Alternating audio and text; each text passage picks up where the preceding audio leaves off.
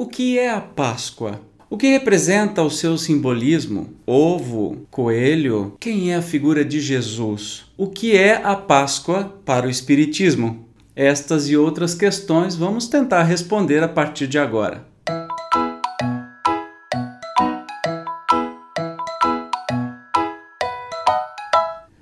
Olá, seja bem-vindo, seja bem-vinda ao canal Evandro Oliva Palestras. Muito obrigado por sua audiência. É um prazer ter você aqui comigo. Hoje nós vamos falar de um tema muito interessante que é a Páscoa. Nós todos já estamos ah, acostumados desde criança, né, sobre a Páscoa, seus simbolismos, o que aconteceu.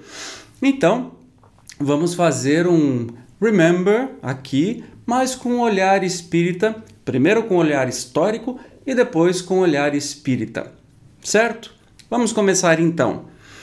A palavra Páscoa tem origem em dois vocábulos hebraicos. Um derivado do verbo passar, que quer dizer passar por cima, isso está no Êxodo. O outro traz raiz etimológica de pesar, ou pacha, do grego, que indica apenas passagem. Trata-se de uma festa religiosa tradicionalmente celebrada por judeus e por católicos das igrejas romana e ortodoxa, cujo significado é distinto entre esses dois grupos religiosos.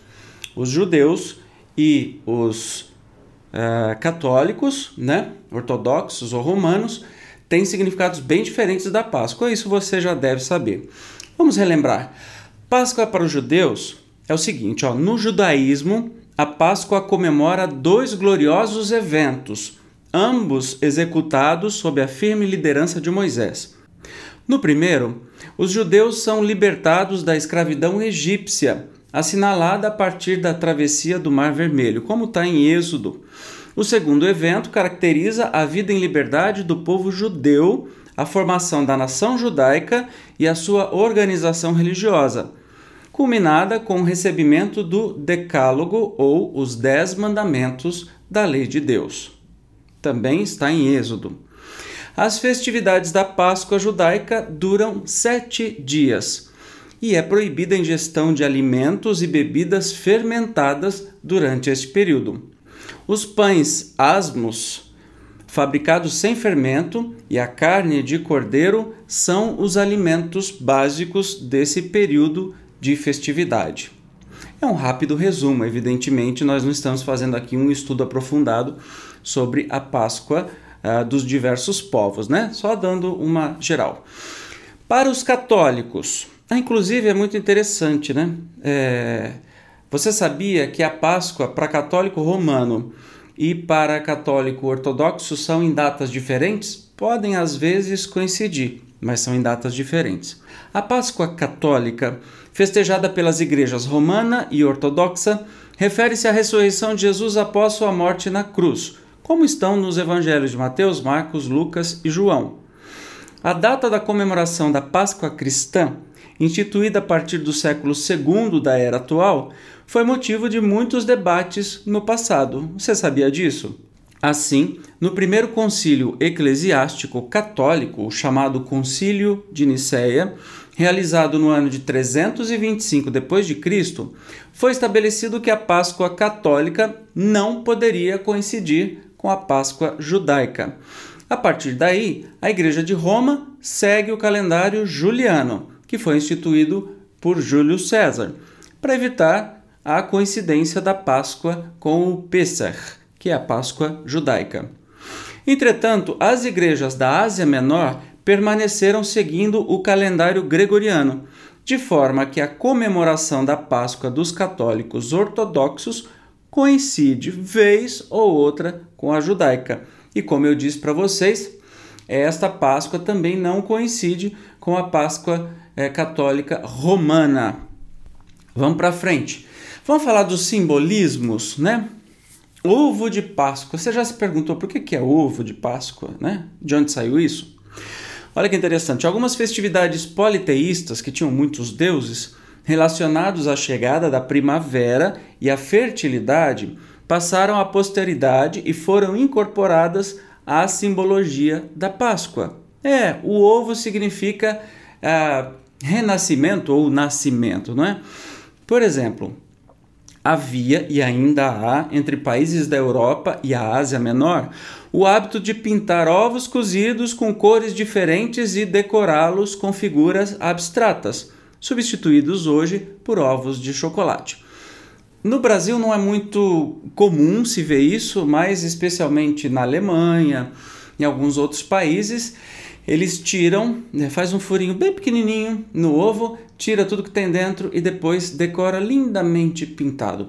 Algumas cidades do sul, aqui do Brasil, têm árvores decoradas, árvore árvore mesmo, com um monte de ovinho desses pintados, mas é muito mesmo, são milhares de ovos numa árvore só.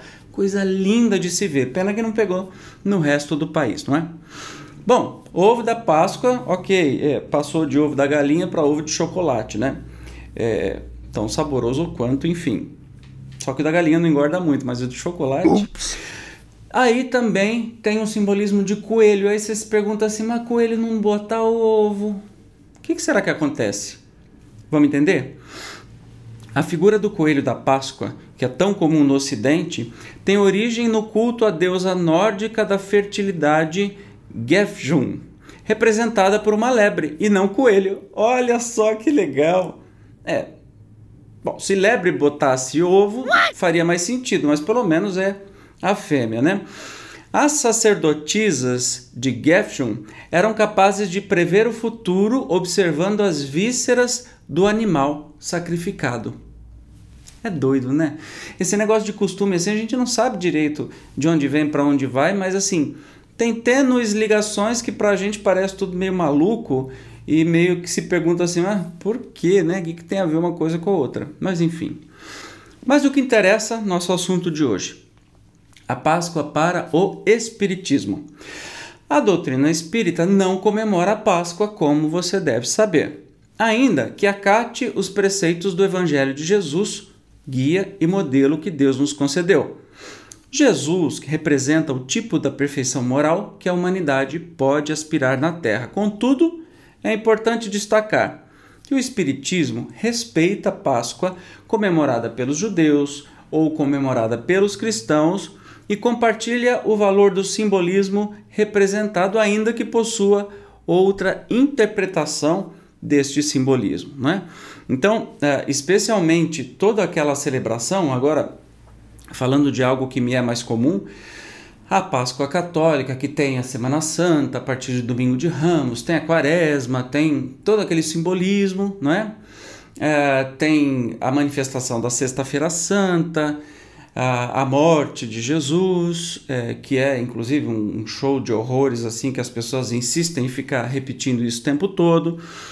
Depois, no sábado não acontece muita coisa, só no finalzinho do dia que começa a se celebrar a Páscoa, que é no domingão mesmo, onde a gente se mata de comer. O Espiritismo, evidentemente, você não vai ver nenhum centro espírita, nenhuma festa por causa da Páscoa, nem de Sexta-feira Santa, nem de coisa alguma dessa, ok? A liberdade conquistada pelo povo judeu ou a de qualquer outro povo no planeta sempre merece ser lembrada e celebrada. Por isso que o Espiritismo acata estes, essas lembranças, esses preceitos, apesar de não interpretar do mesmo jeito e nem festejar do mesmo jeito. Os Dez Mandamentos, que são o clímax da missão de Moisés, é um código de todos os tempos e de todos os países. E também tem por isso o caráter divino, evidentemente, né? A gente não poderia negar a importância histórica e moral que isso trouxe para a nossa humanidade.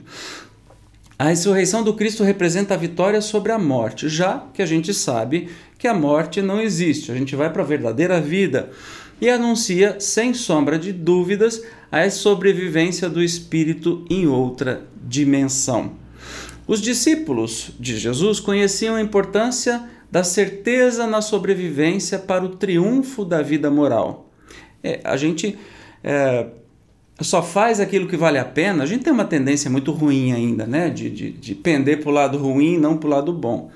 Mas o que nos motiva a nos auto-superar, nos superar moralmente, tentando ser moralmente cada vez melhores, é justamente uh, esse convencimento que a gente tem, esse, essa certeza que a gente tem de sermos seres eternos e que o nosso caminho é sempre a luz. Como diz um grande amigo, o Dr. Ururaí Barroso, que é psiquiatra também e faz um trabalho lindíssimo uh, sobre felicidade, sobre amor.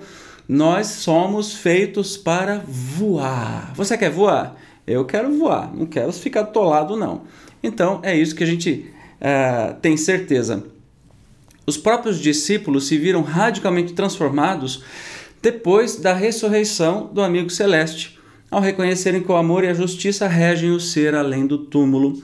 Por isso mesmo, atraíam companheiros novos, transmitindo-lhes a convicção de que o Mestre prosseguia vivo e operoso e liberto do sepulcro. Para nós espíritas, nós devemos comemorar a Páscoa todo santo dia da nossa existência e não esperar um dia só para pensar neste significado, né?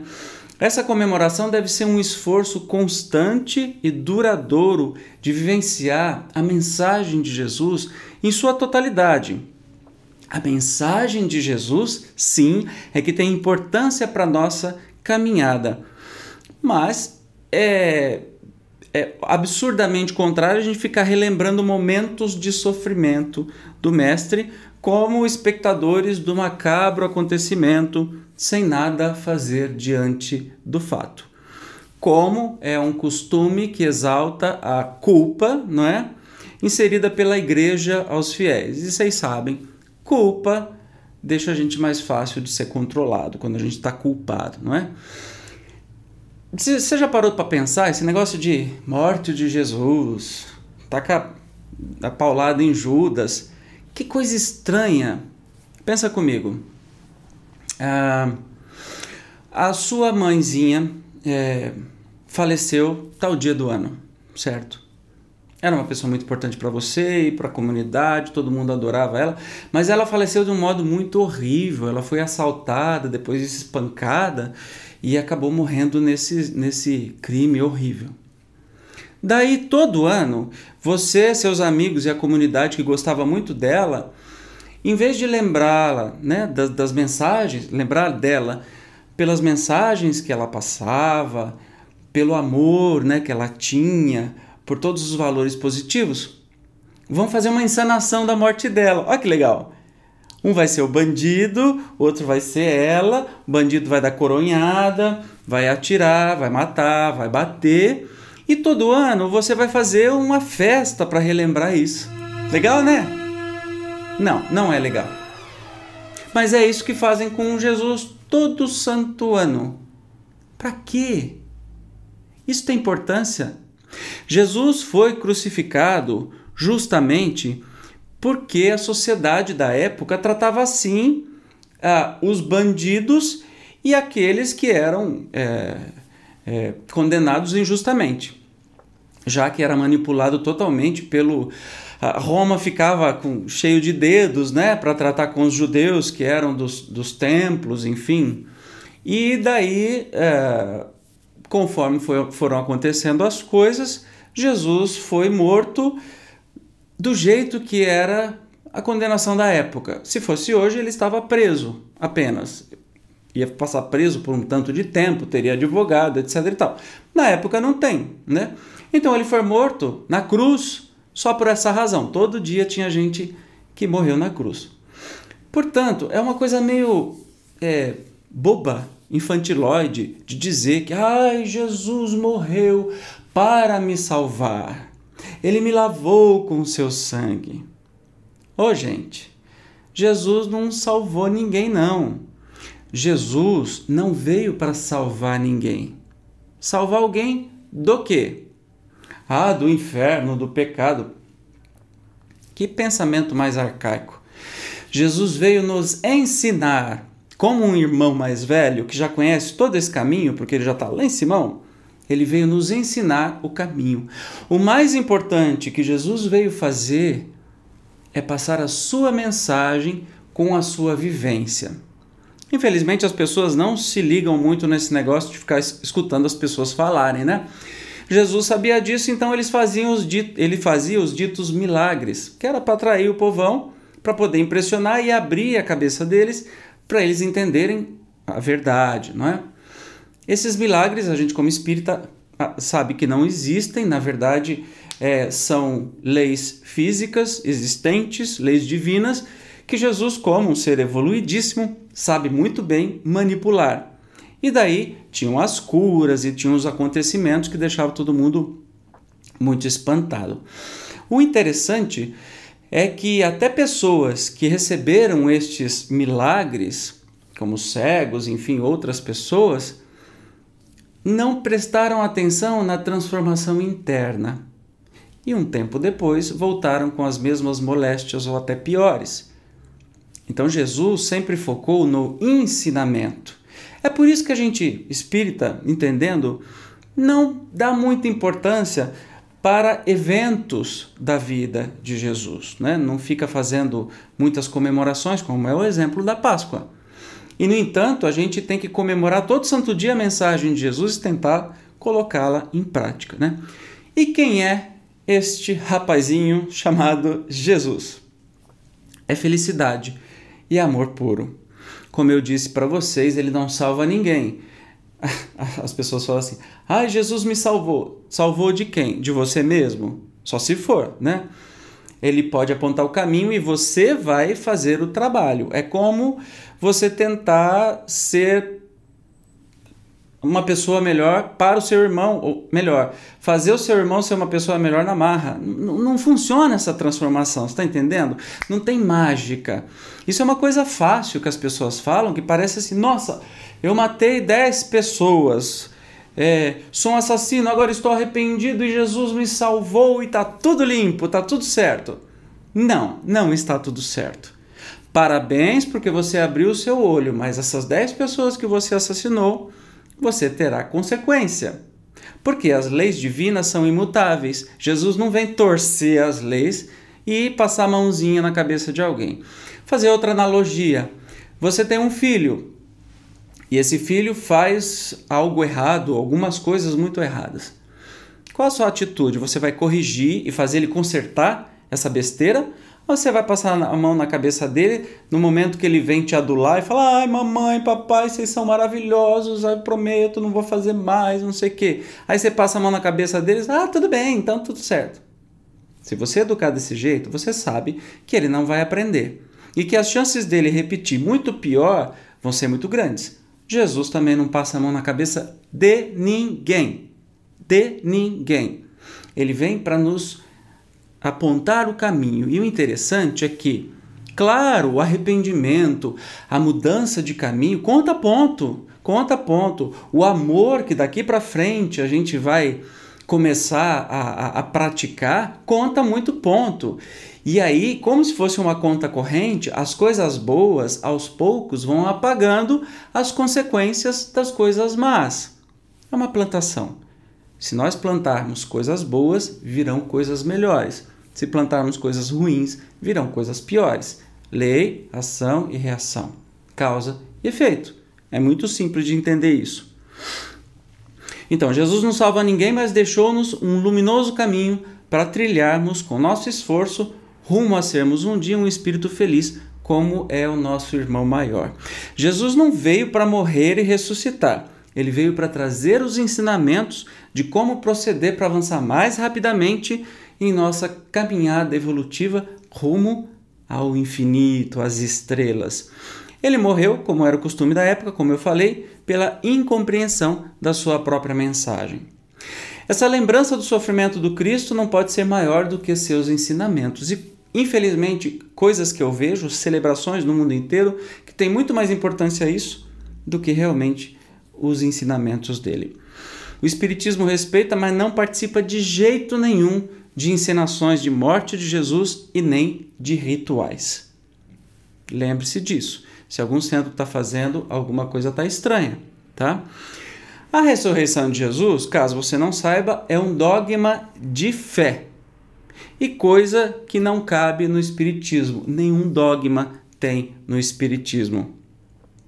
E qual é a importância se ele ressuscitou em carne e osso ou não, ou se ele, como um espírito evoluidíssimo, em vez de ficar fazendo peripécias com a natureza, como por exemplo, dar vida a um corpo já morto, né? uh, de repente ele, ele se adensa mais e aparece, tanto que em diversos relatos, alguém com um corpo de verdade jamais entraria no cenáculo, por exemplo, sem abrir uma porta sequer. Entendem a contradição que acontece na própria Bíblia? É evidente que Jesus não ressuscitou de corpo, né? É evidente que Jesus sempre é, tem algumas algumas ah, linhas de, de, pesquisas que acham que Jesus nunca foi material de verdade, mas enfim, aí é uma outra história que eu não quero abrir essa essa discussão, tá?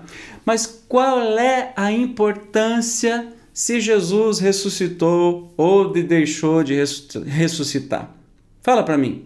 Vai mudar alguma coisa na sua vida? Na minha não muda. O que muda na minha vida é seguir realmente os ensinamentos, as lições de moral que ele nos deixou, tá? Olha lá, as aparições após a morte são perfeitamente entendidas como materializações e a gente espírita sabe muito bem como é que acontecem essas materializações, sabe não? Inclusive assista uma palestra é, que eu postei sobre ectoplasma e você vai entender um pouquinho sobre materialização. Então não tem menor importância se Jesus ressuscitou, se Jesus não ressuscitou, né? Para a gente, como não tem importância do jeito de ficar refazendo, tem filmes assim horrorosos, horrorosos. Aquele A Paixão de Cristo é um filme que nossa, você sai de lá com 200 toneladas de culpa, porque só falta escrever assim: o culpado é você dele ter sofrido tudo isso, né? É, e num grau, num, num, nível de requinte, de arrancar pele, de deixar a gente. Gente, não virando tudo maluco? A gente gosta, parece urubu, né? Gosta de desgraça, gosta de carniça. Foge desse tipo de filme, foge desse tipo de pensamento. Não tem nada a ver.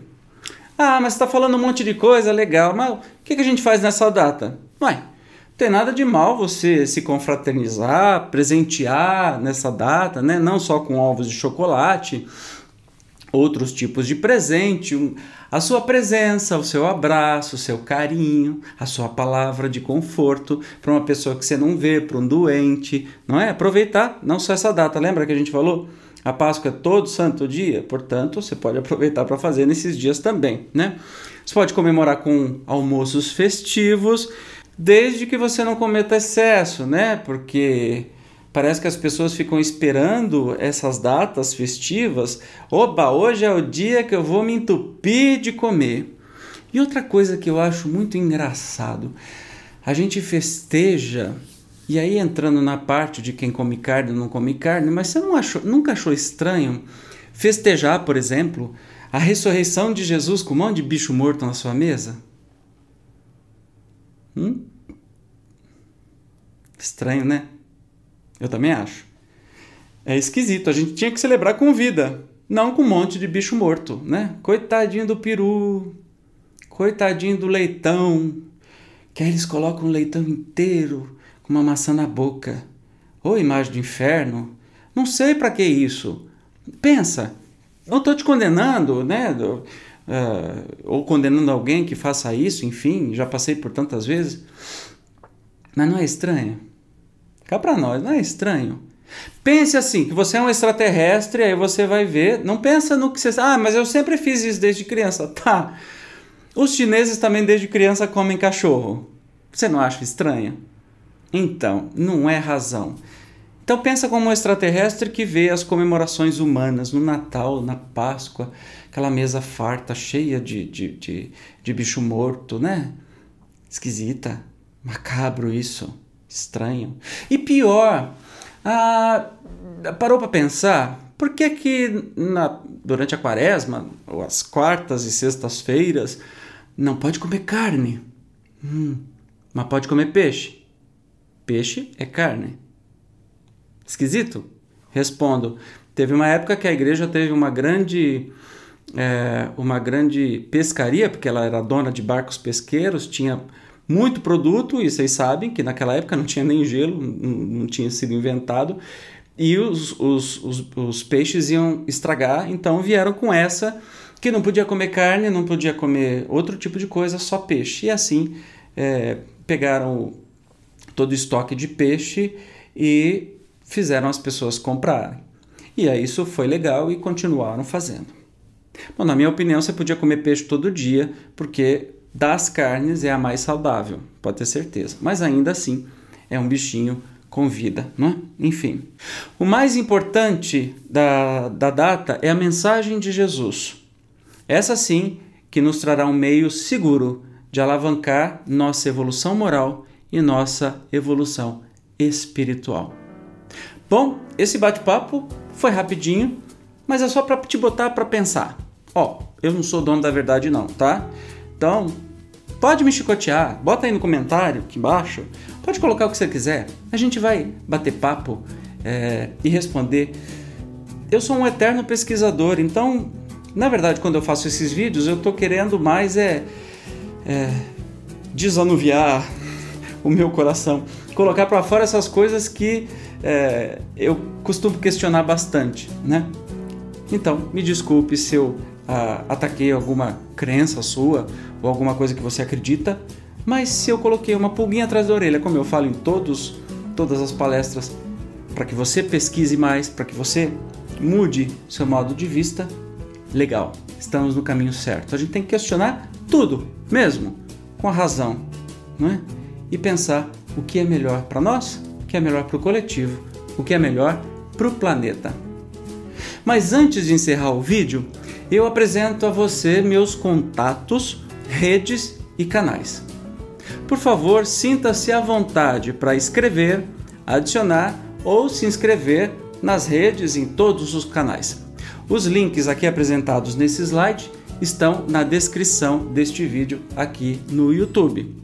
Não se esqueça de qualificar este vídeo clicando no joinha e se inscrevendo também no canal. Assim, toda vez que eu publicar alguma coisa, você será o primeiro a saber. Ok? Muito obrigado por esses minutos preciosos que passamos juntos. É um grande orgulho, felicidade, orgulho da maneira boa, tá? É uma grande felicidade ter você aqui comigo. Entre em contato, use todas as redes, o Zap Zap, enfim, o que você quiser, ou digite, é, digite nos comentários aqui tudo aquilo que você quer saber e a gente vai tentar descobrir junto, tá bom?